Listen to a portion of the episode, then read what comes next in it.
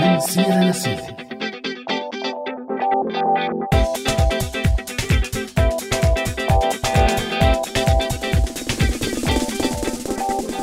يسعد مساكم مستمعينا. مستمعي راديو سوريالي بحلقة جديدة من برنامج من سيرة لسيرة. معي أنا عزة وكمان معي زميلي همام من وراء المايك. يسعد مساك همام. وبداية خبرنا كيفك اليوم؟ مرحبا عزة يسعد مساك ومسا كل مستمعينا عبر هوا راديو سوريالي أما بصراحة كيفنا اليوم؟ فما بعرف. أه ليش هيك؟ شو صاير معك؟ خير؟ بتعرفي عزة يعني فاتت السنة بأولها صار عندي حالة إنه شو عملنا بهالثمان سنين الماضوا يعني وضع البلد السياسي والإنساني والاقتصادي والعمراني ووضع الناس اللي تشردت واللي تغربت. يعني ما بعرف شو أقول لك بصراحة مشاعر غريبة وفايتة ببعضها. هلأ شو عملنا؟ نحن عملنا همام يلي لازم ينعمل. الثورة أبدا ما كانت خطأ والحراك الشعبي اللي بلش من حوالي 8 سنين كان لازم يصير لأنه كان في جواتنا صرخة حرية وكرامة وكان لازم تطلع ويسمع العالم كله. أنا معك عزة بهذا الحكي بس شوفي شو صار الوضع يعني شوفي وين صلنا. إيه بس همام الوضع اللي وصلنا له هلأ مو سببه الثورة، سببه اللي صار بعد الثورة من انتهاكات النظام والخروقات اللي ارتكبها وتشكيل ميليشيات لتقاتل تحت أجندات مختلفة. وتنظيمات متطرفة وتدخل دولي، هي فعلا أسباب سوء الوضع اللي نحن فيه بس مو الثورة. تعرفي عزة يمكن يلي خلاني أفكر بهالطريقة طول الأسبوع موضوع الحلقة الماضية عن البدايات الجديدة والمستقبل وتصوراتنا له يعني إنه ما فيني أفكر ببداية جديدة بدون ما أطلع على الماضي وأفهمه. وأنا معك بهذا الحكي ولحتى نفكر ببداية جديدة عن جد بدنا نفهم الماضي وندرس الوضع الراهن. وفعليا هذا هو موضوع حلقتنا لليوم، وين كنا وين صرنا. وضيفنا لليوم رح يكون هالمرة باستضافة زميلتنا أماني استثنائيا. وهو طارق حمدان مدير منظمة أرضك لدعم القطاع الزراعي بمحافظة القنيطرة. ورح يتناول الحوار واقع القطاع الزراعي بسوريا وتأثره بسنوات الحرب والتوقعات المستقبلية له لكن خلينا نبلش بموضوع حلقتنا من بعد ما نمسي على أماني معدة البرنامج وغالية بمتابعة المشاركات والتعليقات وتيسير على الهندسة الصوتية يسعد مساكم. أمل تألق وارتقى مثل النجوم محلقا في وسط قلب في الهموم تمسقا. أمل تألق وارتقى مثل النجوم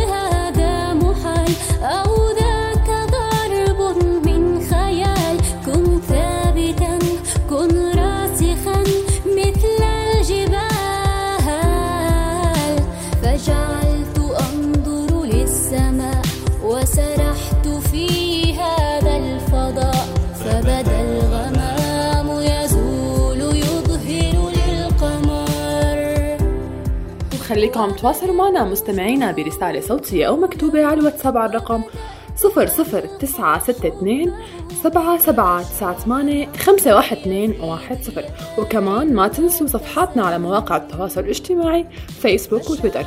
سؤال حلقتنا لهالأسبوع شو تغير بحياتنا كسوريين من 8 سنين لهلأ؟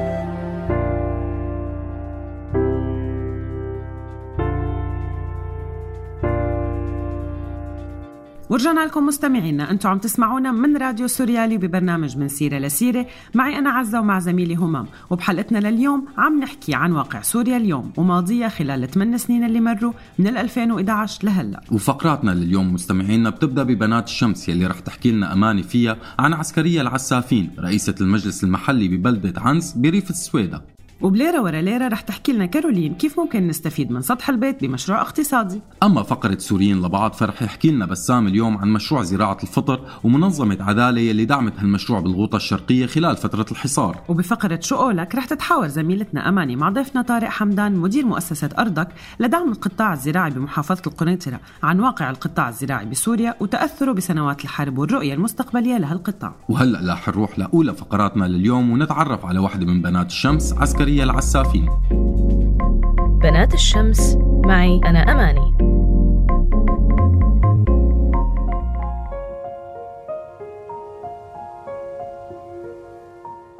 مرحبا. عانت المرأة بشكل عام داخل مجتمعنا السوري من التهميش ويمكن أكثر فئة من النساء السوريات معاناة من التهميش هي المرأة المزارعة الفلاحة. وأول خطوة لتغيير هي الصورة النمطية عن المرأة السورية.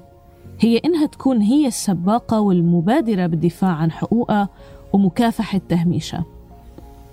وهذا يلي عملته واحدة من بنات الشمس يلي رح نحكي عنها اليوم.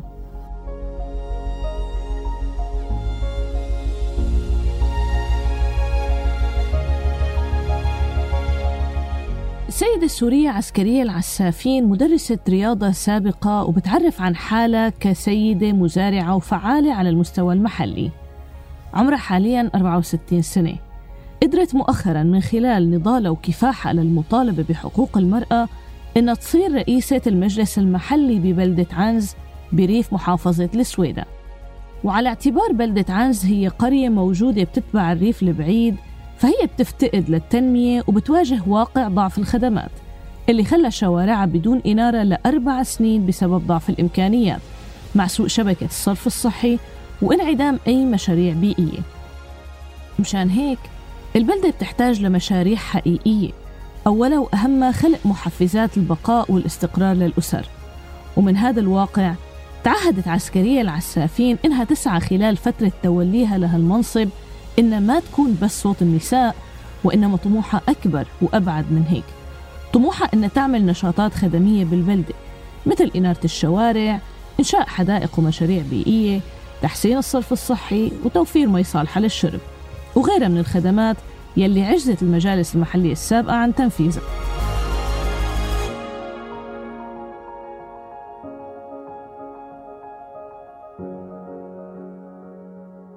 وضمن خطة عملها كمان عم تسعى عسكرية لتحسين الجانب السياحي للبلدة وتسليط الضوء على المواقع الأثرية العديدة يلي بتتضمنها البلدة. وكمان تطوير صناعة الألبان والأجبان وتشجيع الزراعة من خلال إقامة مشاريع لدعم الفلاحين بالبلدة. بالإضافة لبناء مقر خاص للبلدية والعمل على استثماره من الناحية التجارية والاجتماعية.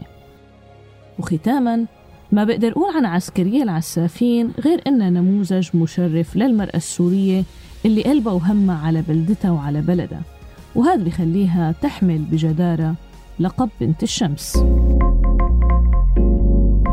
بنات الشمس معي أنا أماني. آه على قلب هواه محكم فاض الجوى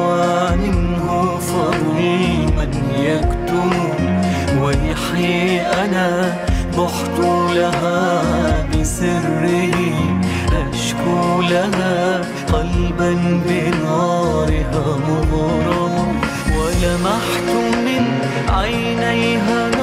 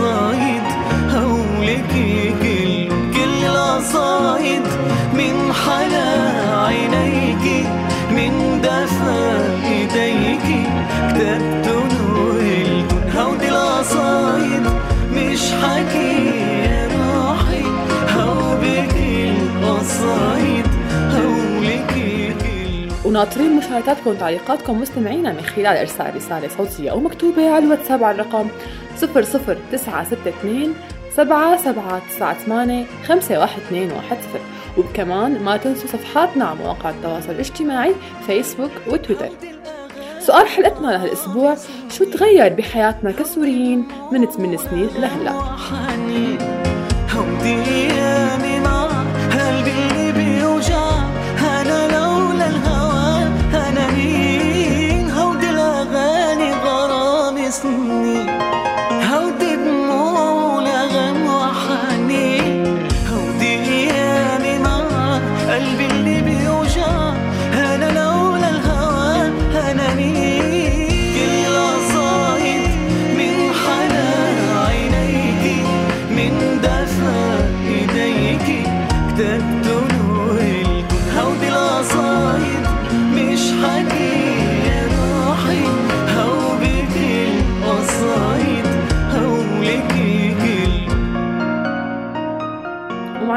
التعليقات على صفحتنا على الفيسبوك.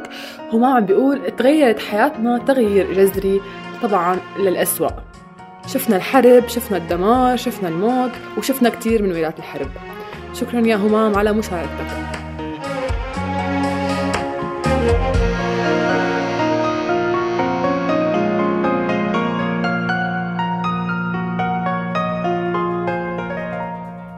ورجعنا لكم مستمعينا. أنتم عم تسمعونا على هوانا الافتراضي هوا راديو سوريالي وببرنامجنا من سيرة لسيرة. معي أنا عزة ومع زميلي همام وبحلقتنا لليوم عم نحكي عن الوضع الراهن بسوريا وعن الثمان سنين اللي مروا وكيف أثروا هدول السنين بكل ظروفهم على واقع سوريا ومستقبلها والله يا عزة ما بعرف الواحد من وين بده يبلش. وبالحقيقة لو عملنا نظرة على القطاعات كلها وعلى البنية التحتية والفوقية رح نلاقي إنه الوضع كتير صعب. فخلينا نبلش مثلا بقطاع التعليم. قطاع التعليم بسوريا من أكثر القطاعات يلي تضررت خلال السنين الماضية ونتيجة هذا التضرر انحرم عدد كبير من السوريين من تعليمهم إذا بدنا نحكي عن التعليم الأساسي كونه الحلقة الأهم همام فعدد المدارس اللي طلعت عن الخدمة بسوريا هن 7400 مدرسة. من أصل 22 ألف مدرسة. وهي المدارس يا أما تدمرت بسبب القصف أو تحولت لمركز لإيواء النازحين. وبالنتيجة يعني في حوالي 2.1 مليون طفل سوري انحرموا من التعليم بحسب طبعا تقرير اليونيسف وحتى الأطفال اللاجئين بدول الجوار تسرب عدد منهم وانحرم من التعليم يا إما لأسباب اقتصادية أو بسبب عدم الاستقرار أو لصعوبات إدارية بتتعلق بالأوراق والوثائق. وقدرت اليونيسف بآخر تقرير إلها عدد الأطفال السوريين المتسربين بدول الجوار أكثر من 700 ألف طفل. بالمحصلة همام في حوالي 2.8 مليون طفل سوري من أصل 8 ملايين منقطعين عن التعليم بالمرحلة الأساسية. وهالشي بيهدد بخطر حقيقي من انتشار الأمية بالجيل الجاي. بس بنفس الوقت عزة خلينا نطلع للناحية الإيجابية إنه في كتير من المنظمات والمبادرات اشتغلت على موضوع التعليم وأنشأت مدارس بالمخيمات وغيرها. ولولا هاي المبادرات كان ممكن تكون أرقام الأطفال المتسربين من المدارس أكبر بكتير. أكيد همام ومنظمات المجتمع المدني بالحقيقة عن جد لعبت دور كتير كبير بدعم القطاعات المختلفة مو بس التعليم. يعني مثلا بالقطاع الصحي كمان مراكز صحية اللي عملتها منظمات المجتمع المدني والدعم الصحي اللي قدمته للسوريين كان كتير مهم مع أنه ما لبى الاحتياجات. هلأ هو ما لبى الاحتياجات لأنه التحدي ضخم، يعني عندك أكثر من نص المشافي والمراكز الصحية بسوريا توقفت أو ما عم تشتغل بكامل طاقتها بحسب منظمة الصحة العالمية، ونتيجة هالشي في 11.3 مليون سوري بحاجة لمساعدة صحية. 3 مليون منهم تخيل بإصابات وإعاقات خطيرة. وزيد على كلها تضرر معامل الأدوية بشكل كتير كبير بسوريا، مع تراجع أو عدم استيراد الأدوية أو حتى المواد الأولية لتصنيعها سبب حالة نقص لكثير من الأدوية، وحتى الأدوية الموجودة متوفرة بأسعار غالية، مع قلة الفاعلية والجودة. وطبعا تراجع صناعة الأدوية هو جزء صغير من تدهور قطاع الصناعة يلي أثر عليه بشكل كتير كبير هجرة الصناعيين ونقل الإنتاج لدول خارج سوريا ما هو هذا الشيء عزة اجى نتيجة تدمير المصانع وسرقة المعدات والآليات يلي فيها وبالنتيجة سبب نسبة من البطالة تقدرت ب 78% من عموم السوريين طيب وشو مشان فتح أبواب الاستثمار مؤخرا همام؟ يعني أكيد تسهيل الاستثمار بالبلد رح يكون له دور كبير بنهوض قطاع الزراعة بس للأسف مو ضمن المعطيات الحالية ما فهمت عن أي معطيات عم تحكي؟ عن تسهيل الاستثمار للمستثمرين الإيرانيين والصناعيين المحسوبين على النظام يعني بهي الحالة وبرأيي الشخصي هذا النوع من الاستثمار رح يزيد معدل الفساد بالبلد أكثر ما بيأثر إيجابي على مردود الإنتاج واقتصاد البلد بس ممكن مثلا يأثر على نسبة البطالة برأيك؟ لازم يأثر على نسبة البطالة وإذا بدك المفروض تكون مكافحة البطالة من أول الاعتبارات اللي بتاخد وقت ينسن أي قانون له علاقة بالاستثمار لأنه أي مشروع بيأثر كتير بشكل إيجابي على الوضع الاقتصادي للبلد وبالتالي المواطن السوري ما له أي قيمة فعليا وقيمته الوحيدة بالأرباح يلي رح ترجع للمستثمر. يعني بتتوقع مع تسهيلات الاستثمارات للإيرانيين يدخلوا إيد عاملة إيرانية على حساب العامل السوري؟ هيك فهمت منك. مو؟ أنا ما عاد استبعد شيء أبدا بس لهلأ على الأقل ما في تفاصيل بتتعلق بالموضوع. طيب خلينا ننتقل لموضوع الزراعة. بركي بنلاقي في شيء هيك ببشر شوي. هلأ الشيء اللي بيبشر بموضوع الزراعة هو زيادة اهتمام السوريين بالزراعة كأفراد. يعني في كتير ناس استثمرت مساحات بيوتها لتزرع وتستفيد من محصولها. مثل أسطح البيوت مثلا؟ صح مثل أسطح البيوت. وفي ناس زرعوها واستفادوا منها وخاصة يلي بالمناطق المحاصرة. وبالحقيقة هم مستمعينا هاي المساحات مو بس استثمروها أصحابها بالزراعة بشكل عام استثمروها كمان بشاب استثمروها كمان بمشاريع صغيرة متعددة. طيب عزة خلينا نروح لعند كارولين بفقرتنا الجاية ليرة ورا ليرة لنسمع أكثر عن هالموضوع. ليرة ورا ليرة. معي أنا كارولين.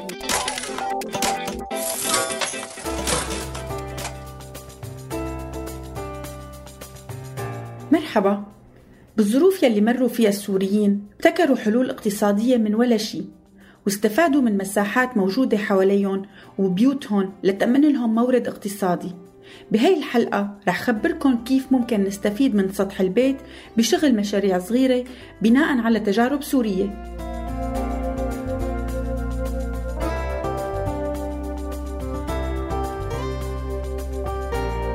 أول مشروع ممكن نعمله على سطح البيت واللي كتير من السوريين عملوه خاصة بالمناطق المحاصرة هو زراعة السطح. وتعتبر زراعة أسطح المنازل من الأفكار والطرق الجديدة لزيادة دخل العيلة وخاصة لما ما بيكون متوفر مكان تاني وإذا كان الشخص ذكي باختياره للمواد اللي بده يزرعها وفكر بزراعة بعض المحاصيل المطلوبة بالسوق مثل الليمون والبندورة والعنب والبطاطا والملوخية والفلفل واعتنى فيهم بطريقة مزبوطة بتضمن عدم تلفهم أو تعاكلهم بسبب الحشرات أو العصافير طيب ليش ممكن نزرع سطح البيت؟ أو بطريقة تانية شو ميزات زراعة سطح البيت؟ بالإضافة لأنها ممكن تكون مصدر ربح جانبي أو حتى أساسي في حال المحصول كان ظريف ومحرز. هي ممكن بالدرجة الأولى تكون مصدر اكتفاء ذاتي للخضار أو للأساسيات حتى لو لفترة معينة. وهي الطريقة ما بتتطلب نفقات ومصاريف كتير لأنه بقايا الأكل نفسه ممكن تتعالج وتكون سماد. بالحقيقة كتير من السوريين أنتجوا سماد مزروعاتهم بإيدهم من بقايا الأكل ومن مخلفات تانية. وبنفس الوقت زراعة الأسطح بتساهم بالحفاظ على نسبة الأكسجين بالجو خاصة مع كل التلوث يلي عشناه وعم نعيشه. وكمان شيء مهم جدا بالصيف إنه زرع الأسطح بقلل نسبة دخول أشعة الشمس للبيت وبالتالي بيساعد على إنه يضل البيت بارد. وهي ميزة مهمة مع قطع الكهرباء.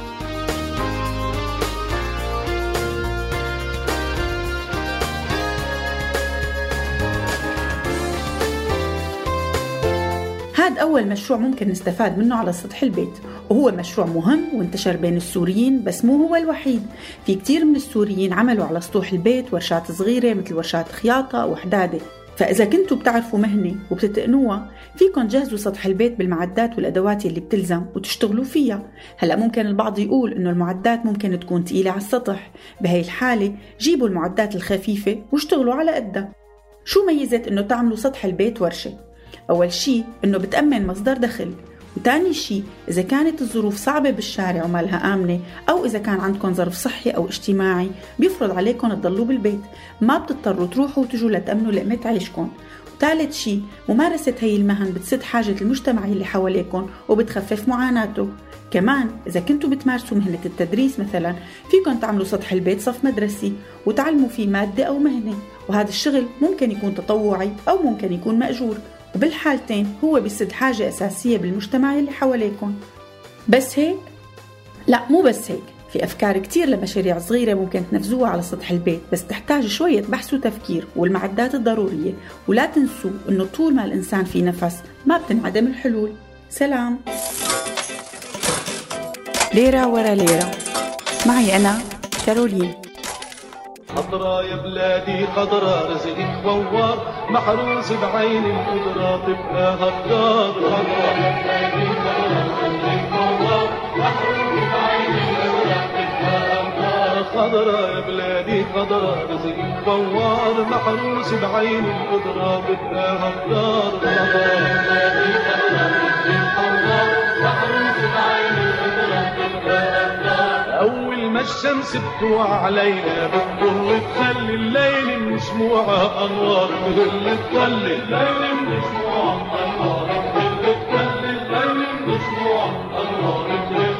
جناين هالمزروعة ياسمين وفل طفل وطفل يدلوا عايز الأزهار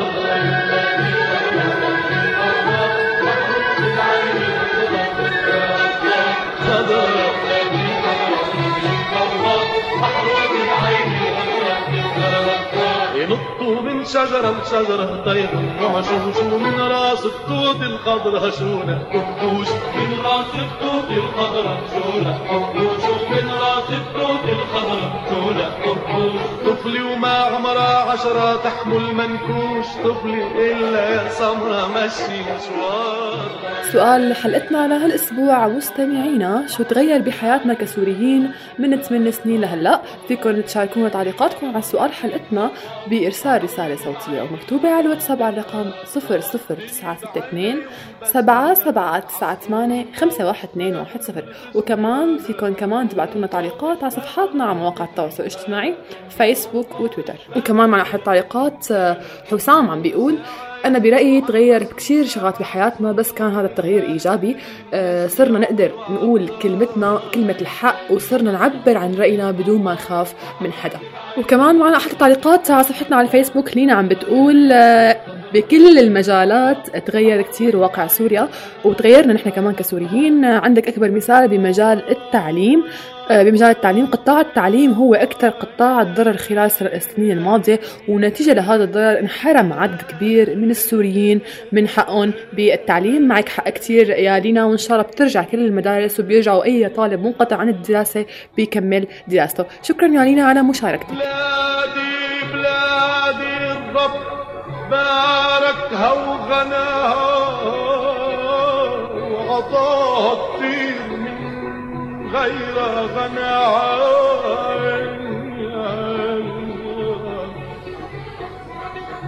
يا يابا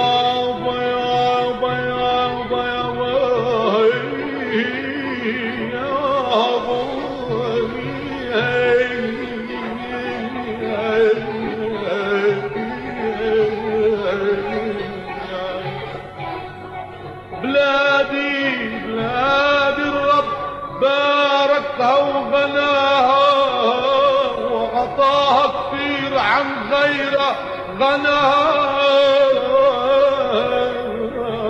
غناها وجريح القلب لو يسمع غناها شفي قلبه بصدر الجرح طاب يا بلادي يا بلادي يا خضراء. خضراء بلادي خضراء أول ما الشمس بتوع علينا كل تخلي الليل مشموع أنوار تهل تخلي الليل مشموع أنوار تهل تخلي الليل مشموع أنوار تهل بجناين هالمزروعة ياسمين وفل طفل طفل دلوا عايز كل أزهار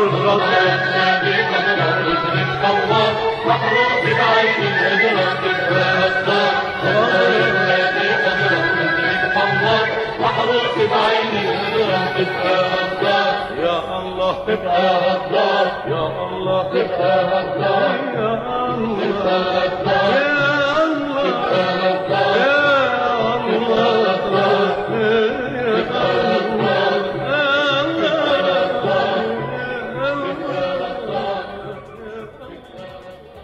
ورجعنا لكم مستمعينا. أنتم عم تسمعونا على هوانا الافتراضي هوا راديو سوريالي ببرنامج من سيرة لسيرة. معي أنا عزة ومع زميلي همام. وبحلقتنا اليوم مستمعينا عم نحكي عن الواقع يلي عاشته سوريا خلال السنين الماضية وتأثيراته يلي عم نشوفها بالوقت الحالي.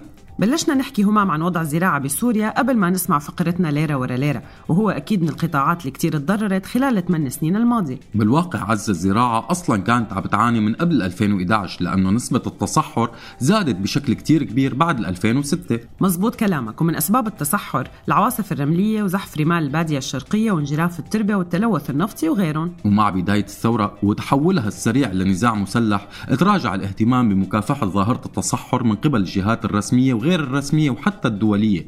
وهذا الشيء زاد من خطورة الظاهرة لدرجة أنه وصلت نسبة التصحر بسوريا ل 59% سنة 2014 وزيادة نسبة التصحر كان العامل الأهم فيها القصف العشوائي وحرق الغابات والمزارع وتهجير السكان والمزارعين من أراضيهم وقراهم. وكمان تراجع الاهتمام بقطاع الزراعة من قبل وزارة الزراعة بحد ذاتها وحتى من قبل المؤسسات والمنظمات المعنية بالموضوع. وغير كل اللي قلتيه في ظاهرة خطيرة كانت عم بتصير على مدى السنين الماضية كمان كانت سبب قوي بزيادة نسبة التصحر وهي التحطيب العشوائي. مزبوط كلامك. همام لأنه بأغلب المناطق بسوريا كان في نقص بالمحروقات ومواد التدفئة. فالناس شو عملت؟ لجأت لقطع الشجر وحرق الحطب لتتدفى عليه. والأسوأ من هيك عزة أنه تحول الموضوع لتجارة فصار في عصابات مسيطرة عليه وصارت ظاهرة التحطيب العشوائي بمناطق سيطرة النظام بالعلن وبدون أي تدخل من الشرطة الحراجية. وكمان مثل ما قلت أنا من شوي بالمناطق الخارجة عن سيطرة النظام وبظل الحصار نفس الشيء. ما كان في حل غير تقطيع الشجر ليتدفوا الأهالي على الحطب.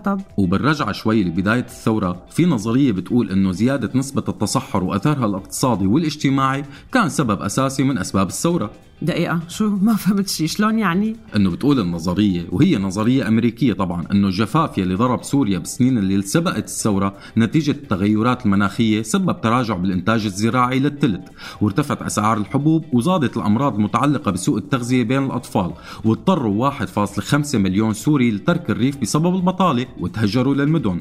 وهذا بدوره سبب ضغط سكاني بالمدن وهذا الضغط على سكان الريف والمدن خلاهم ينفجروا فعملوا ثورة. لا اسمح لي همام. هلا أنا ما بشوف هذا الحكي منطقي لأنه من جهة لو بدنا نقول إنه التغيير المناخي سبب الحرب بسوريا لكن شفنا حرب عالمية مو بس بسوريا لأنه التغيير المناخي هو ظاهرة عم يعاني منها كل العالم اليوم. ومن جهة تانية يعني إذا بدنا نغمض عيوننا عن كل الفساد والقمع والانتهاكات الإنسانية بحق السوريين ونقول إنه التغيير المناخي هو السبب إيه هذا عن جد الحكي مو منطقي. أكيد عزة وسبب الثورة مثل ما قلتي القمع والانتهاكات يلي تمارست على الإنسان السوري على مدى عقود وهي اللي وصلته للانفجار وللمطالبه بالحرية. هلا ليك فينا نقول إنه الحرب أثرت على الزراعة بس مو العكس. طيب عزة بما إنك فتحتي موضوع تأثير الحرب على الزراعة احكي لنا عن هذا التأثير. هلا أول شيء مثل ما قلنا زادت الحرب نسبة التصحر للأسباب يلي حكيناها قبل شوي وأثرت بشكل سلبي على مردود الإنتاج الزراعي وعلى نسبة المحصول.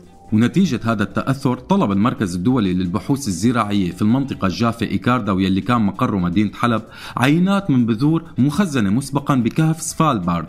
بالقطب الشمالي والغرض منها كان التخزين والحفاظ عليها. بس ليك همام خلينا نحكي شوي شو هو كهف سفالبارد لأنه أنا بصراحة المعلومة جديدة علي. هلا وأنا بصراحة معلومة جديدة بالنسبة إلي بس هو عبارة عن أبو موجود بجزيرة نرويجية بالقطب الشمالي بيتخزن فيها البذور من كل دول العالم لحتى يحافظوا عليها في حال صارت أي كارثة. وبالحالة السورية للأسف كانت الكارثة إنه استدعت طلب إخراج هي البذور من القبوله أول مرة بتاريخه. طيب على القليله منيح كانوا باعتين البذور يعني مفكرين بالموضوع. هو بالحقيقة المركز الدولي للبحوث الزراعية بالمنطقة الجافة واللي كان مقره مدينة حلب نقل 80% من البذور يلي كانت مخزنة بالبنك الوراثي بحلب لتأمينها وهي كانت خطوة كتير منيحة لحماية المحاصيل الزراعية. أكيد كانت خطوة منيحة وإيجابية وصحيحة خاصة همام إنه في محاصيل زراعية بنوعيات نادرة موجودة بس بسوريا. والله ذكرتيني عزة بالبذور السورية اللاجئة. كمان حتى البذور صارت سورية ولاجئة كمان. لك هذا عندك نوع من النباتات سموه هيك بعد ما اكتشفوا الباحثين الأمريكيين أنه هذا النوع من, الم... من النباتات عفوا بيقدر يحمي مزارع القمح الأمريكية من الحشرات. فسر لي فورا شلون. هذه يا ست المزارع الأمريكية تبع القمح عانت من الحشرات وقت يأسوا من أنه يلاقوا لها حل وقربوا يستخدموا المواد الكيماوية لمكافحتها اكتشفوا أن الحشرات عم بتضر كل القمح بس ما بتقرب على نبتة سورية معروفة باسم الدوسر. فقرروا أنه يزرعوا هذا النبات بمزارع القمح وهيك لقوا حل للمشكلة يلي عانوا منها سنين. طيب ها هي شفنا لجوء إيجابي.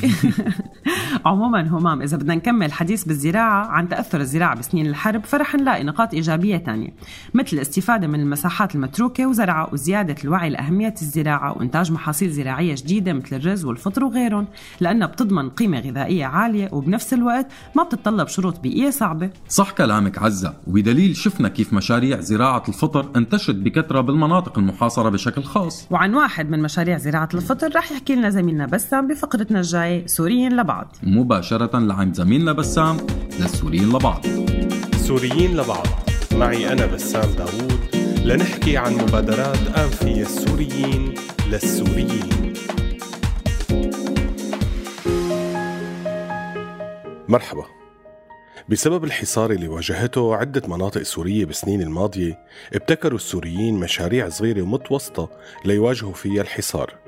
ويأمنوا لعوائلهم مصدر غذاء. هاي المشاريع كانت كمان مصدر فرص عمل للأسر الفقيرة وفتحت باب قدام أفكار جديدة قدروا من خلالها السوريين بأصعب ظروفهم أنهم يعتمدوا على حالهم. من هاي المشاريع كان مشروع زراعة الفطر اللي أشرفت عليه منظمة عدالة للإغاثة والتنمية.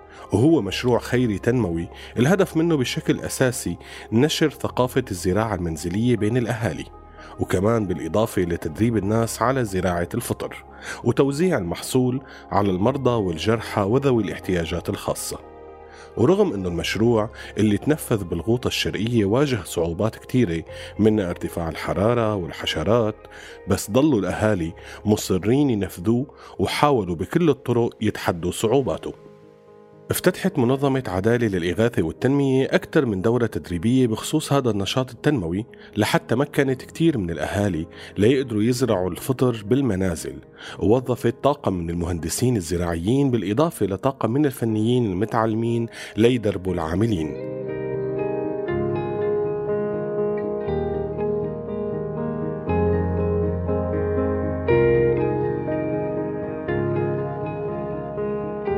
زراعة الفطر كانت من المشروعات التنموية الإغاثية الواعدة على مستوى الغوطة الشرقية المحاصرة. ونحن هلأ عم نحكي لكم عنه لأهميته اللي بتجي من كون الفطر بديل عن اللحوم يلي صار سعرها خيالي. وبيعوض الفطر الجسم البشري عن كتير من المغذيات والبروتينات والفيتامينات الضرورية. مشان هيك كان الخيار الجيد للمحاصرين. هذا المشروع ما كان المشروع الزراعي الوحيد اللي تنفذ بالفترة الماضية. في مشاريع زراعية تانية اشتغلوا عليها السوريين وكان الهدف منها مكافحة ظاهرة التصحر خاصة بعد لجوء الأهالي لقطع كتير من الشجر بغرض التدفئة. من هاي المشاريع كان مشروع فليغرسها كمان بالغوطة الشرقية واللي أشرفت عليه منظمة البشائر الإنسانية. أما بمدينة الرقة فكمان كان في تجارب زراعية ناجحة دعموا فيها السوريين حالهم وأهلهم منها إنشاء المشاتل الزراعية للاستفادة من المحاصيل من جهة ومكافحة التصحر من جهة تانية. وبهالمشاتل انتشرت بكثرة الأشجار المتوسطية مثل الزيتون والحمضيات. إن شاء الله ما بيشوفوا أهلنا سوء أو ضرر بأي مكان لا بسوريا ولا برات سوريا. بس منيح أنه نعرف عن المحصول الغذائي المناسب للزراعة بظل الظروف الصعبة. لنبقى سوريين مع بعض ولبعض. سلام. سوريين لبعض. معي أنا بسام داوود. لنحكي عن مبادرات أنفية السوريين للسوريين. جبل وصحراء بحر وغابي طبيعة روح بلادي. شجرة خضرا بنص الوادي ومي نظيفة مثل العادي. جبل وصحراء بحر وغابي طبيعة روح بلادي. شجرة خضرا بنص الوادي ومي نظيفة مثل العادي.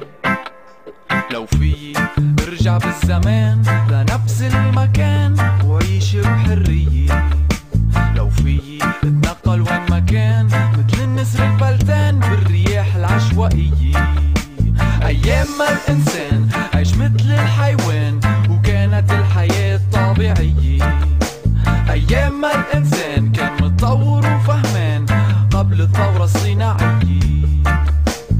جبل وصحراء بحر وغابي طبيعة روح بلادي.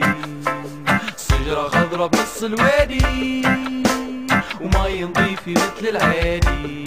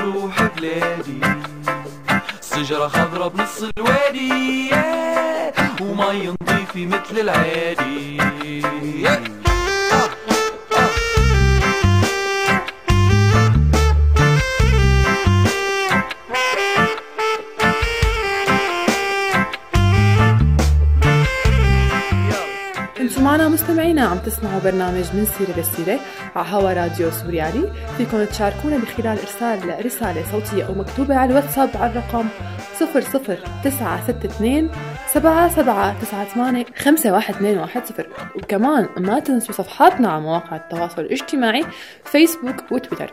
سؤال حلقتنا كان شو تغير بحياتنا كسوريين من 8 سنين لهلأ؟ ومعنا كمان أحد التعليقات على صفحتنا على الفيسبوك سيف عم بيقول آه في كان تراجع كتير كبير بكل القطاعات بسوريا. مثلا عندنا بمجال صناعة الأدوية كتير تدهور صناعة الأدوية وأثر هذا الشيء كتير كبير عليه هجرة الصناعيين ونقل الإنتاج لدول خارج آه، سوريا. شكرا على مشاركتك صديقي.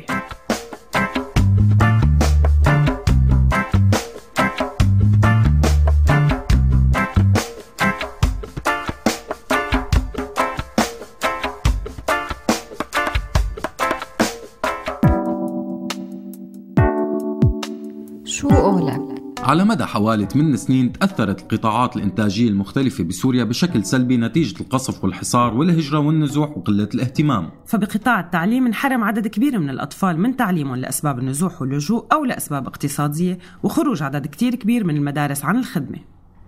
وبالقطاع الصحي تضرر عدد كبير من المشافي والمراكز الصحية وتراجعت صناعة الأدوية يلي أثرت على أسعار الأدوية فسببت ازدياد أضعاف مضاعفة مع عدم الجودة ومو بس صناعة الأدوية اللي تراجعت وفقدت جودتها. فينا نعمم هالحكي على كل أنواع الصناعات يلي تراجعت بسبب تدمير المصانع وسرقتها ونقل اللي تبقى منها لخارج سوريا. وهذا الشيء قلل واردات الإنتاج بشكل كتير كبير وزيادة نسبة البطالة.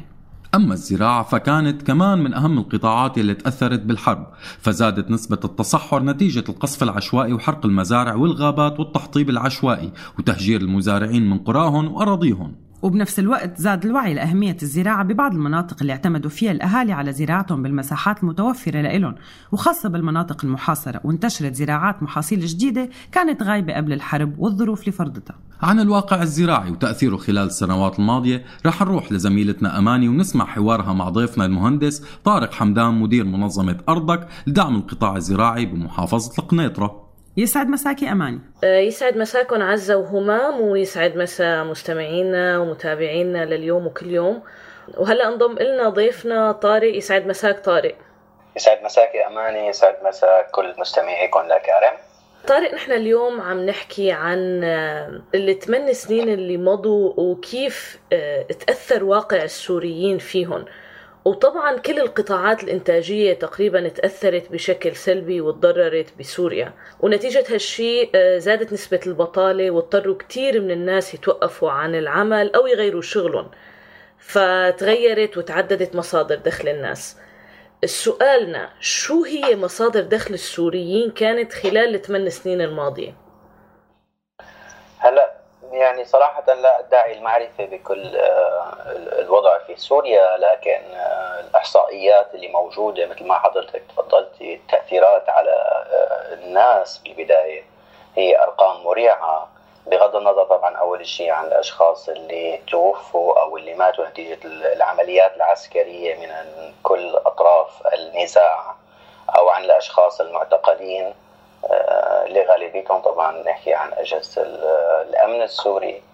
آه، في عنا تقريبا آه، وبغض النظر حتى عن عن تقريبا 5 مليون 600 ألف سوري آه، نزحوا أو لجأوا عفوا للبلدان المجاورة.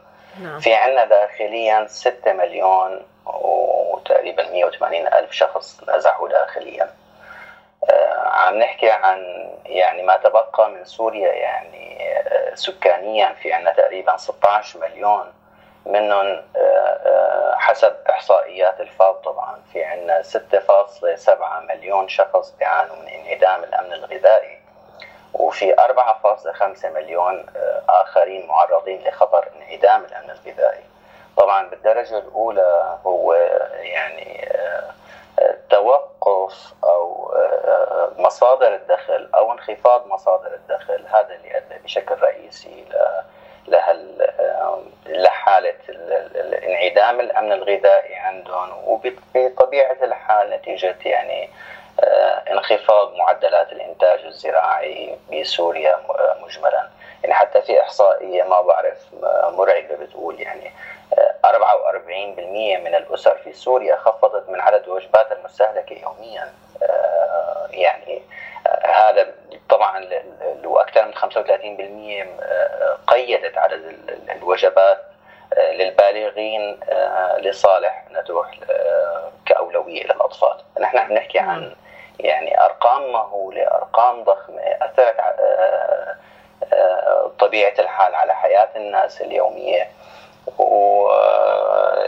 والنزوح وانعدام ال- الأمن هو اللي خلى بطبيعة الحال آه، الناس دائما ال يعني البحث عن مورد رزق لتبقى على قيد الحياة يعني آه، مو بس هو إنها تبقى آه، عايشة أو بعيدة عن العمليات العسكرية هو أمر كافي لأنها تستمر وتعيش بكرامة. نعم. هلأ بالمجمل يعني إحنا كمنظمة عملنا إحصائيات آه، آخر إحصائية كانت بأيار 2018 نعم. لنشوف شو هو وضع آه، سوق العمل. النسب المئوية كانت طبعا آه، 72% من الأشخاص يستهدفون ال- الاستبيان كانوا بيشتغلوا قبل 2011 آه، بالمجمل طبعا بحب أقول إنه العينة الإحصائية كانت تشمل 50% منا من من النازحين و50% من السكان ال- المقيمين أساسا بمحافظة لانيطرا نعم. والنصف من كل عينة كان من النساء والنصف من الرجال. لحد معين حاولنا نكون يعني عينة متوازنة. آه، عمليا آه، آه، الأشخاص اللي قلنا 72% هنا كانوا آه، بيشتغلوا. آه، مردودهم المالي إذا استثنينا العمل الزراعي جانبا كان 57% منهم قالوا توقف كليا. 34% قالوا تراجع بشكل كبير. 6% بس اللي قالوا إنه لم يتأثر. وبالنسبة للأشخاص اللي آه، اللي ما عم بيشتغلوا كانت شو هي الأسباب اللي منعتهم من عدم العمل؟ طبعا كان في عندنا نسبة 53% إنه ما في فرص عمل حقيقية موجودة مقابل نسبة 35% بسبب وجود آه، معوقات صحية من الإصابات أو اجتماعية غالبا هي كانت عم تصير مع النساء. نعم. آه، في سؤال كان للعينة الإحصائية كان آه، شو هي مصادر الرزق؟ نرجع للسؤال اللي حضرتك سألتي نعم. فكانت آه، آه، جميع ال- ال- المستبينة آرائهم كانوا بيعتمدوا آه، على مساعدات المنظمات الإغاثية. آه، 72 منهم بيعتمدوا على الزراعة وتربية المواشي. آه، 38% على أعمال آه، أو آه، آه، في عندهم عمل آه، غير العمل الزراعي وتربية مهنة المواشي. مثلا أو هيك شيء. تماما. وفي نسبة 21% بيعتمدوا على التحويلات المالية آه، اللي هن من من أقارب لهم خارج آه، نعم. سوريا. قد إيه بتشكل هي المصادر من الدخل؟ كانت نسبة آه، النسبة الأعلى المرتفعة هي 46% هي من من عمل الزراعة والتربية المواشي. طبعا عم نحكي نحن عن محافظة محددة هي محافظة لانيطرا وهذا الشيء يمكن وبتاريخ عفوا معين بسنة ال- ال- بالشهر الخامس 2018 آه، 2018 آه، يمكن هاي الإحصائية ما تكون صالحة لأماكن ثانية أو نعم. بتواريخ ثانية لنفس بس هو بشكل عام طارق نحن لاحظنا إنه الناس توجهوا للزراعة بسوريا يعني بكثير من المناطق الناس اعتمدت على الزراعة في ناس يمكن ما كان عندهم معرفة أو ما كان عندهم عمل سابق بالزراعة بس رغم هيك توجهوا للعمل الزراعي آه، بعد ال 2011 وصارت مصدر دخل رئيسي ومصدر غذائهم الأساسي. آه، سؤالنا شو سبب اهتمام الناس بالزراعة أكثر من غيرها من مصادر الدخل؟ آه، بالنسبة للأسر على مستوى ال- ال- الفردي آه، فكانت هي إذا بدي أقول كمان برجع بقول أنا هذا الشيء ب- ب- بلا نظره آه، المنطقة البيئة مساعدة. آه، آه، لأنها هي عبارة بغالبيتها هي مناطق آه، آه، أراضي زراعية. ولما تنعدم آه، مصادر الرزق آه، أو ال- الطعام أو الغذاء في المنطقة. فأحد ال- ال- الأشياء اللي ممكن تتجه لها العالم هي الزراعة. وبالأساس هو ال- ال- المجتمع هو آه، مجتمع زراعي. كان يعني آه، آه، بغالبيته يعتمد على الزراعة على الثروة الحيوانية. مو كمشروع رئيسي كمان كان بيكون شخص ممكن موظف بس عنده مثلا مساحة معينة من الأرض بيزرعها أو بيعملها. نعم. آه، فكان هذا أحد ال- الحلول ال- القريبه والزراعة ما هي يعني آه، من الأشياء اللي تعلمها كثير أمر صعب هذا شيء بنعلمه لاولادنا بالبيت. ممكن كيف يعملوا يزرعوا. هلأ قد إيه درجة الاهتمام وقد إيه درجة الرعاية والمعرفة الزراعية بتكبر مع زيادة معرفة الشخص. بس يبدو ان هي العمل إذا رجعنا حتى تاريخيا يعني هو أول عمل عمله الإنسان بعد ما كان بيصيد توجه باتجاه الزراعة. فهي يعني هذا بتخيل تقديري لسبب توجه الناس للعمل نعم. الزراعي. طيب بشكل عام طارق شو أهم التحديات اللي كانت ولسه عم تواجه المزارعين بسوريا؟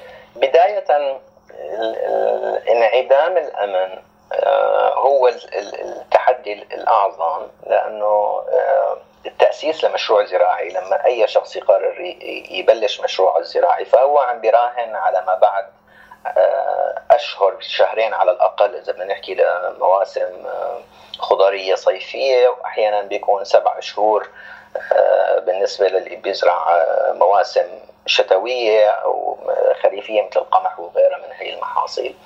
فبدها تكون البيئة أو المنطقة مستقرة نسبيا. لحتى يقدر الإنسان يفكر بهذا ال- الأمر. وهذا اللي ساعدنا حقيقة بالإناطرة بفترة معينة بعد ال 2014 كانت الأمور نسبيا آه، الأمور العسكرية فينا نقول عنها هذه. آه، التحديات الثانية فينا نحكي عن قضايا آه، البنى التحتية الموجودة اللي هي بشكل رئيسي مصادر المياه. الآبار أو السدود السطحية اللي بمعظمها آه، تضرر وكلفة إعادة آه، تشغيلها آه، وإعادتها للعمل هذا من التحديات. في عندنا كمان موضوع الجفاف وتغير المناخ يعني آه، هذا مو بس بالاناثرا بحكي عن إحصائية كمان توردها مثلا الفاو بيحكوا عن آه، آه، بسنه ال- ال- الحصاد القمح 2018 القمح المروي 38% بس انحصد منه بسبب تأخر هطول الأمطار. يعني في شيء أكثر كمان من الأسباب الأمنية. تحديات كمان ال- ال- الأكبر الملموس اللي نحن بنشوفه مباشرة هو انخفاض ال- الموارد أو الأصول بشكل عام سواء كانت بشرية الموارد الخبيرة المهندسين الزراعيين آه، آه، بسبب ال- الأعمال العسكرية تغيرت مواقعهم ما عاد موجودة بنفس المكان. آه، القدرات المالية للناس إنها تقدر تشتري آه، مواد زراعية وهي غالية آه، نسبيا أو مكلفة نسبيا بالنسبة لهم.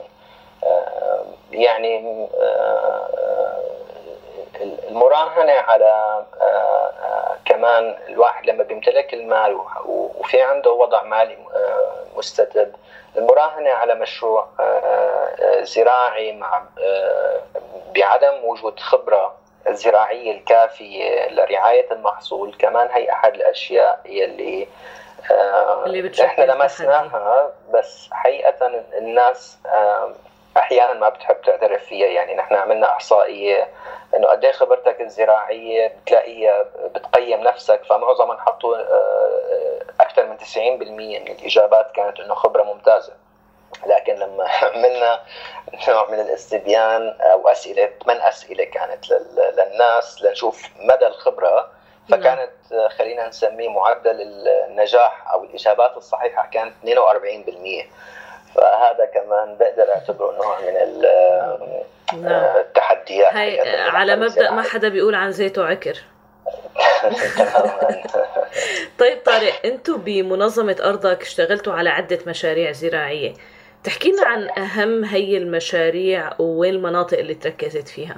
بقدر إني أحكي أكثر عن ال- الفترة الزمنية من نوفمبر 2017 لنوفمبر 2018 كوني نعم. بمتلك آه، إحصائيات أكثر دقة، إحنا ابتدأنا أول مشروع زراعي كان بال 2013 بعدين بال 2014 آه، اشتغلنا بعدين المشروع الثاني بس هالسنة هي كانت آه، ثلاث مواسم خلينا نقول. في موسم ال- الموسم الصيفي 2017 بعدين الشتوي بعدين الصيفي 2018 نعم.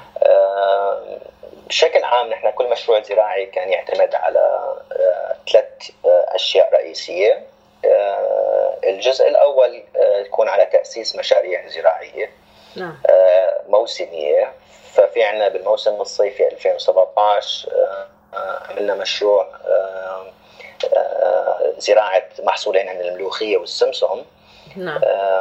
تقريبا كان متوسط العائد آه، بالنسبة لمزارعين الملوخية بهذاك الوقت كان 1878 دولار. آه، من زراعة ثلاثة دنم أرض آه، كل دنم تقريبا أو عفوا كل كل مزارع أخذ منحة تقريبا كانت بحوالي 300 دولار. بالجزء الثاني من هذا المشروع الصيفي 2017 عملنا كمان مشروع لرعاية أشجار الزيتون آه، في آه، مساحة حوالي 3500 دنم الدنم 1000 متر مربع طبعا. آه، حوالي 70 ألف شجرة زيتون قدرنا أن نكافح الإصابات الشائعة فيها اللي طبعا بتزيد من معدلات الإنتاج وبتخل بتقلل من معدلات ال- الإصابة أو سوء النوعية أو سوء الكمية. والجزء نعم. الثالث من المشاريع هو موضوع كنا نقدم استشارات زراعية حقلية في فريق من المهندسين الزراعيين الله يحميهم وين ما كانوا. آه، كانوا دائما موجودين ينزلوا على الحقول بشكل عشوائي طبعا ضمن بنحدد بالبرنامج تبعنا في عنا قرية معينة بيفوتوا على الأراضي بيلتقوا بالمزارعين وبيكشفوا على محاصيلهم وبيشوفوا إذا كان مثلا في ممكن يصير في إصابة إذا كان في عنا آه، هالنبات أو هالمحصول بحاجة سماد معين فتقريبا بهذا المشروع في 2375 مزارع آه، استفاد من. هي ال- الخدمات آه، هي المشاريع طارق كلها كانت بالقنيطرة صح؟ هذا نعم. هذا مشروع آه، الصيفي عام 2017 في إحصائيات آه، مهمة كمان. أنا ما بعرف إذا بيسمح الوقت إني أحكي عنها شوي. تفضل. آه، في ال- ال- الموسم الشتوي 2017 2018 كمان زرعنا حوالي آه، آه، 1163 آه، دنم أرض بم- بمحصول القمح والشعير والبيقيا، البيقيا طبعا هي محصول علفي. آه، ب آه، كان عدد كمان أشجار الزيتون آه، آه، تقريبا 103000 شجرة زيتون خمس بتتوزع على آه، 5200 دنم أرض. آه، عدد الاستشارات الحقليه كانت ل 1510 آه، مستفيدين. هذا آه، بالمشروع آه، الشتوي. في عندي أخيرا الإحصائيات وآسف لو وجعت رأسك أو لا تفضل. أكيد أكيد بالنهاية يعني هذا تقييم لنسبة الاستفادة من المشاريع اللي قدمتوها بمنظمة أرضك. تماما. المشروع الأخير كان المشروع الصيفي زرعنا أو أو المزارعين هنا اللي اللي زرعوا. نحن قدمنا لهم نحن المدخلات الزراعية. طبعا مع المدخلات الزراعية في ورشات تدريبية نشتغل معاهم. وفي عندنا زيارات حقلية دائمة من من المهندسين الزراعيين للأرض لحتى يكشفوا عن وجود أي مشكلة أو أي آفة أو أي تدخل. زرعنا سبع محاصيل صيفية. المردود كان جدا مذهل. يعني نحن لما هي النقطة المهمة اللي أنا عم حاول إني أحكيها من هالأرقام أنه نحن المدخلات الزراعية كلها كانت بقيمة 40 ألف دولار ل 324 34 334 مستفيد آه، والمستفيدين كمان ساهموا من جهتهم بحوالي 17 ألف دولار يعني التوتال خلينا نقول نحن مشاريع بقيمة 57 ألف دولار. الإنتاج أو الأرباح الإجمالية للمشروع كانت 331 ألف دولار و128 فهذا هذا رقم يعني ضخم يعني رقم ضخم. عندنا تقريبا ست مرات. طيب من خلال كل هذا العمل وكل هاي المشاريع ممكن تحكي لنا عن تجربة مميزة أو قصة نجاح؟ يعني آه، لحدا من المستفيدين من خدمات المنظمة. أنت شخصيا حسيت هالقصة يعني آه، لمستك وبتحب أنك تحكيها وتشاركها مع مستمعينا؟ حقيقة أي شخص آه، اشتغل بمشروع زراعي وقرر أنه ما يكون مصدره هو المساعدات الإغاثية هو قصة نجاح بحد ذاته. كل عائلة أو كل أسرة أعطت إنتاج مختلف. إذا بدنا نقيس النجاح هلأ من حيث كمية الإنتاج. في ناس أعطت وقت كتير في ناس شاءت الظروف إنه في عندها مي. فقدرت إنها تروي وتحصل على إنتاج أفضل. في ناس عدد أفراد الأسرة قليل لذلك كانت العناية مثلا أقل. كل أسرة اختلف مردودها وإنتاجها. في ناس مثلا طلعت بموسم مبلغ ألف دولار في بس عالم طلعت 300 دولار. لكن ما بنسى قصة شخص في سنة 2017 عنده ثلاثة دنم زودناه بالمدخلات ليزرع ملوخية حصد خمسة ونص طن ورق وهذا قيمته كانت 4000 دولار عائد خلال خمس شهور. فهذا حقيقة رقم جيد لأنه يقدر لو كان عنده شوية ديون يوفيها إنه يقدر يعيش بهالفترة وإنه يرجع يأسس لمشروع زراعي جديد لأنه هو الهدف بالنهاية هو خلينا نقول الاستدامه الاقتصاديه وتبقى عم تدور يعني عجلة الإنتاج الزراعي. هو بالحقيقة هذا سؤالي الثاني إنه يعني خلال إعدادي للحلقة وخلال اطلاعي على أعمال منظمتكم لاحظت إنه بعد 2014 صار عندكم تغيير كبير من حيث شكل العمل وطبيعته بالمنظمة. تحكي لنا بشوي عن هذا الجانب. نحن بداية تأسسنا ب 2011 تحت اسم مدد وكان شغلنا آه، موجه فقط للقطاع الطبي آه، شاءت الظروف إنه بسنة 2012 بلقنيطره صار في عندنا احتياجات آه، إغاثية إنسانية نأمن للناس سلة غذائية أو سلة صحية أو بطانية يعني هذا غير من شغلنا. بال 2013 صار في مدارس خرجت عن الخدمة بسبب بعض خليني أقول بسبب القصف أكيد وبسبب إنه كمان في مناطق ما عاد بيقدروا المدرسين يغادروها ولا يستلموا رواتبهم. فمثلا في 2013 اشتغلنا ب إعادة إعمار وتأهيل خمس مدارس 1200 طفل عادوا للتعليم من جديد مع برامج الدعم النفسي الاجتماعي لهم 65 من الكوادر التدريسية رجعت تاخذ رواتبها. هذا بالمجمل. بال 2014 كان في إنه حتى عند الناس وعندنا نحن كمنظمة كأفراد إنه بيكفي نفكر بقضايا السلة الغذائية بدنا شيء الناس بدها إياه شيء يحفظ كرامتها وهو بطبيعة الحال العمل تقدر تاخذ تكسب لقمتها من من عرق جبينها مثل ما بيقولوا.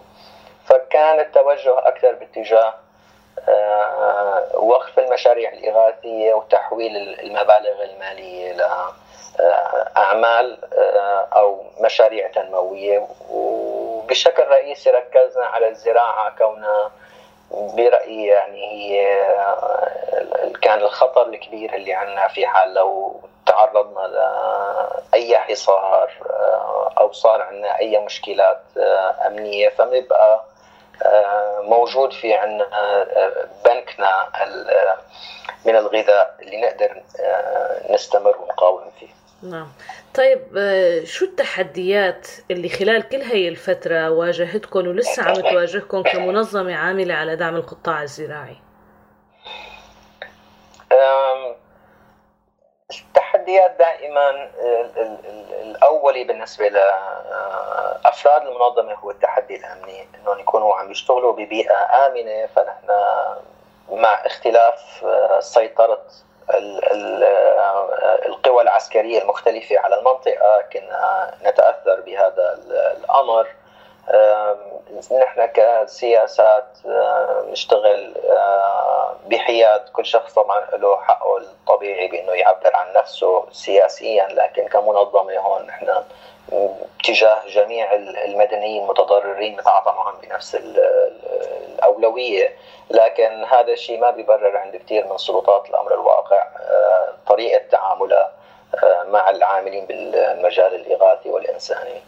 آه، لو زال هذا الخطر تبقى التحديات الثانية كثير هامشية. التحدي طبعا دائما هو مصادر تمويل ودائما فينا نقول الدونر أو الداعم هو دائما متحكم بنوعية المشاريع فبتلاقي توجه آه، كل منظمات المنطقة هلأ لمجموعة من المشاريع لأنه آه، حسب نكتة هيك بدها الدونر.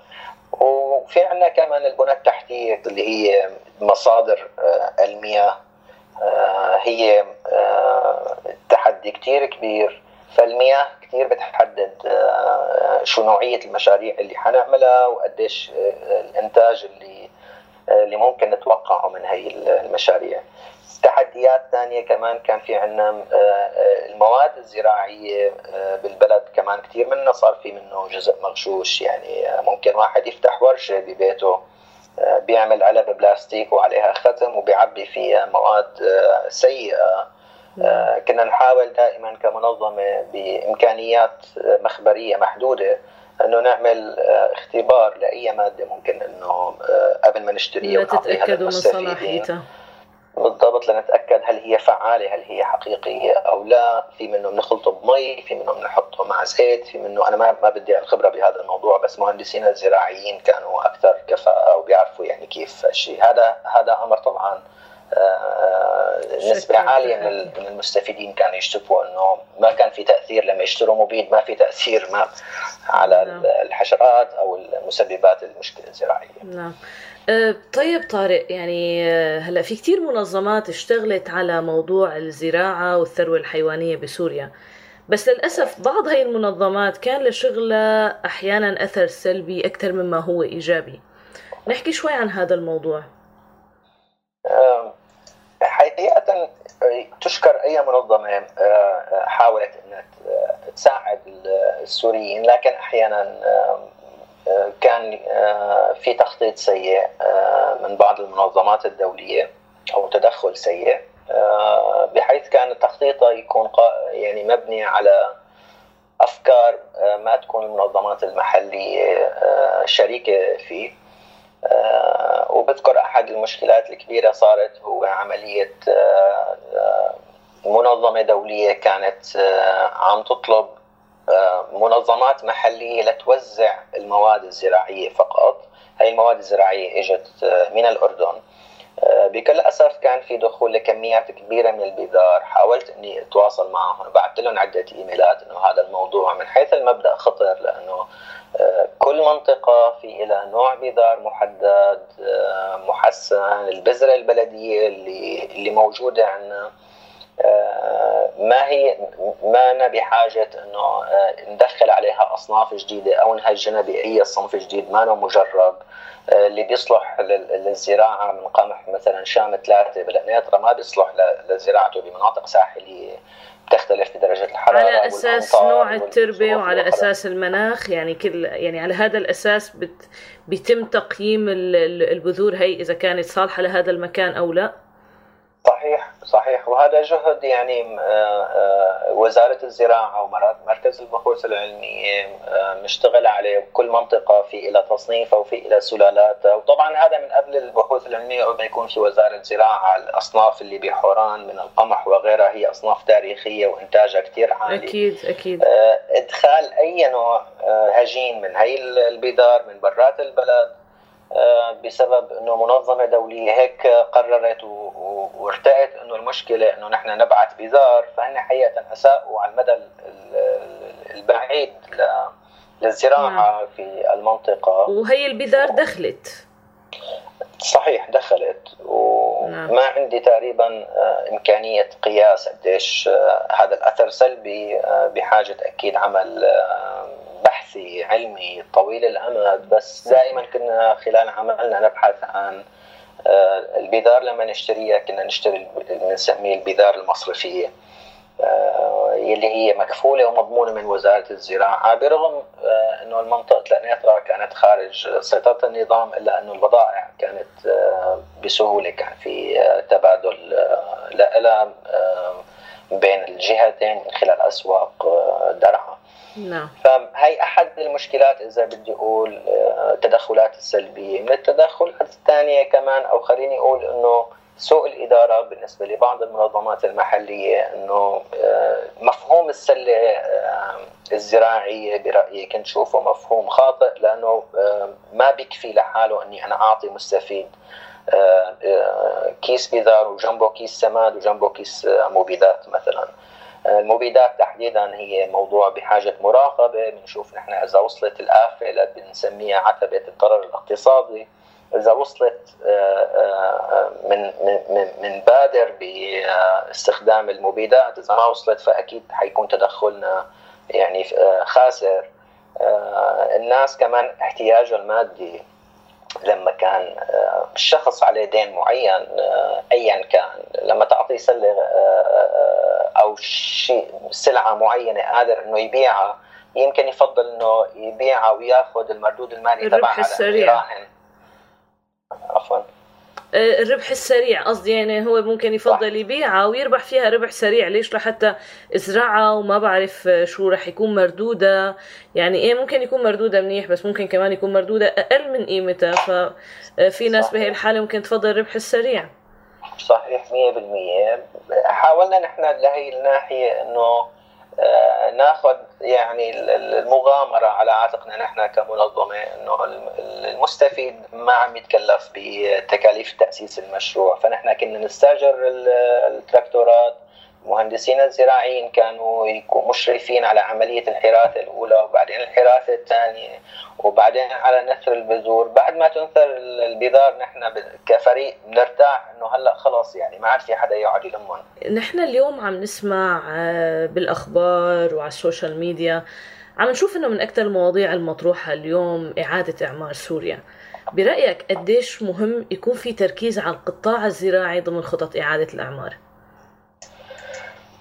هلا يعني آه، إذا بدنا نقرر إنه نحن آه، نرجع مثل ما كنا بلد آه، قادر إنه إنتاجه الزراعي على الأقل من الطحين من أو القمح قادر إنه نكون مكتفيين ذاتيا إنه الأرقام المهولة اللي حكيناها عن عن 6 ملايين و700 ألف شخص عم بيعانوا من انعدام الأمن الغذائي. عن الأربعة ونص مليون المهددين بانعدام الأمن الغذائي. فالفكرة الأولى برأيي هي التوجه باتجاه آه، آه، التركيز على القطاع الزراعي واللي هو عمليا يمكن يكون الأقل تكلفة من بين القطاعات الثانية. ما الأراضي الزراعية موجودة المواد الزراعية كمان متوفرة برغم أنه الحصار الاقتصادي كمان أو العقوبات عفوا اللي فرضت على النظام السوري أعاقت دخول كثير من هاي المواد. لكن برأيي أنه البنية التحتية المخدمة للقطاع الزراعي هي قليلة كثير من حيث الكلفة وحقيقة ما عندنا خيار ثاني الا اذا بدنا نصير آه، يعني بكل أسف مثل ما كنا بمرحلة معينة آه، بالسنوات الأخيرة نأخذ الطحين عن طريق الأردن من من الأمم المتحدة أو من غيرها وهذا يعني أكثر شيء كان حقيقة بيوجع قلبي يعني لما إني أسمع آه، آه، بهذا الأمر لحتى نأكل رغيف خبز نصرنا بحاجة آه، دول ثانية إنه ف- نعم. أكيد هو قطاع آه، لازم يكون على يعني أقصى الأولويات آه، الأشخاص اللي اللي بيمتلكوا حاليا القرار يعني اللي عم نحكي عن الحكومة السورية أو عن إن كان في آه، إدارات ثانية لمناطق ثانية يعني نحن بصراحة من خلال متابعة ال- المشاريع الاستثمارية اللي عم ينحكى عنها واللي عم نسمع عنها ما عم نشوف في مشاريع زراعية. بهي الحالة ولو ما كان في مشاريع زراعية مدروسة ضمن خطة إعادة الأعمار برأيك قديش آه، لازم يكون في وقديش مطلوب يكون في مبادرات ذاتية بالزراعة؟ إذا ما بدنا نحكي على مستوى دول عم نحكي على مستوى أفراد آه، شو هي الخيارات الثانية للناس. أنا بعتقد إنه يعني آه، أي شخص بيمتلك رأس مال صغير حاسس إنه هي المنطقة اللي هو قاعد فيها ممكن تكون امنيا آه، على المدى المنظور آه، لنفرض آه، خمس شهور لسبع شهور مستقرة في عنده مورد مالي آه، كتير وأفضل استثمار وأكثر استثمار تشجع عليه إنه يفوت آه، بالاستثمار الزراعي، إذا بدي أحكي بالأرقام قلنا إنه في آه، كتير محاصيل عم تنتج أربع أو خمس أضعاف آه، رأس المال.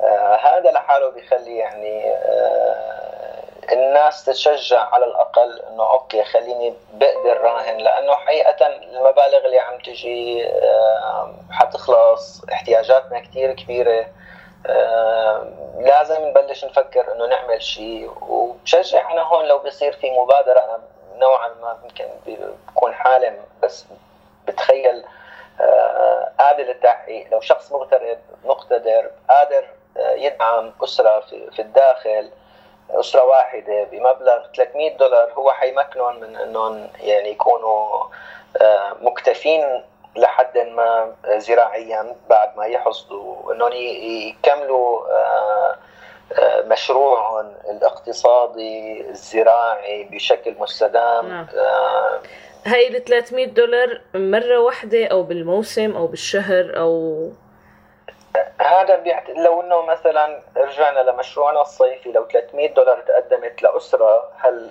خلال خمس أشهر آه هذا المبلغ صار آه تقريبا 1000 دولار؟ حيكفي لسد احتياجات آه الأسرة نسبيا وممكن يبقى. آه آه هامش ربح 300 أو 400 دولار اضافيه يقدر الواحد يبلش فيها مشروع شتوي جديد فيعني هي آه سلسلة ممكن انها آه مبادرة لمرة واحدة وممكن إنها تستمر نعم. على حسب قديش ممكن هالأرض تطلع آه، مردود وتطلع إنتاج نعم. بنهاية لقائنا الشيق والغني حقيقة. آه، شكرا لك كنت معنا طارق حمدان مدير منظمة أرضك لدعم القطاع الزراعي بمحافظة القنيطرة شكرا لك شكرا لك يسعد اوقاتك محتاسة. كل يوم بصحى أقول محتاسة. أجيب فلوس منين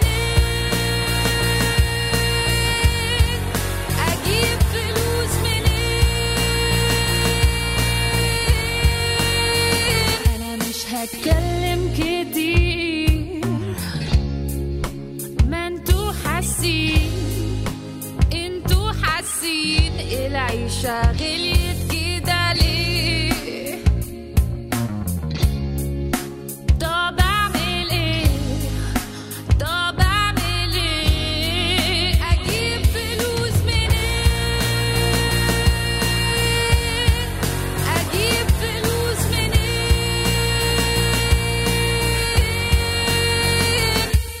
سؤال محير كل حد اللي بيشتغل واللي لا. كلنا في نفس المكان مخنا كلنا تعبان الواحد مش عارف ينام وخايف يبص لقدام. الدنيا غالية غليت وهتغلى كمان. مجبور توفر في أكلك وشربك غازك وجازك فاتورتك ضرايبك خروجك دخولك هزارك تفكيرك. ناقص بس توفر في كلامك وأكسجينك. أجيب فلوس ولهم مستمعينا بيكون خلص مشوارنا معكم لليوم. بدنا نشكركم على استماعكم تواصلكم ومشاركتكم للأسبوع الجاي بحلقة جديدة وموضوع جديد. ضلوا بخير. أنا بدوري كمان بدي أشكركم مستمعينا وبدي أشكر أماني معدة البرنامج وفريق الإنتاج براديو سوريالي وكمان بدي أشكر تيسير على الهندسة الصوتية وغالي على متابعة التعليقات. وهلأ رح ودعكم على خير وعلى أمل اللقاء. كنت معكم أنا عزة. وأنا هما. لا ما هو مش لا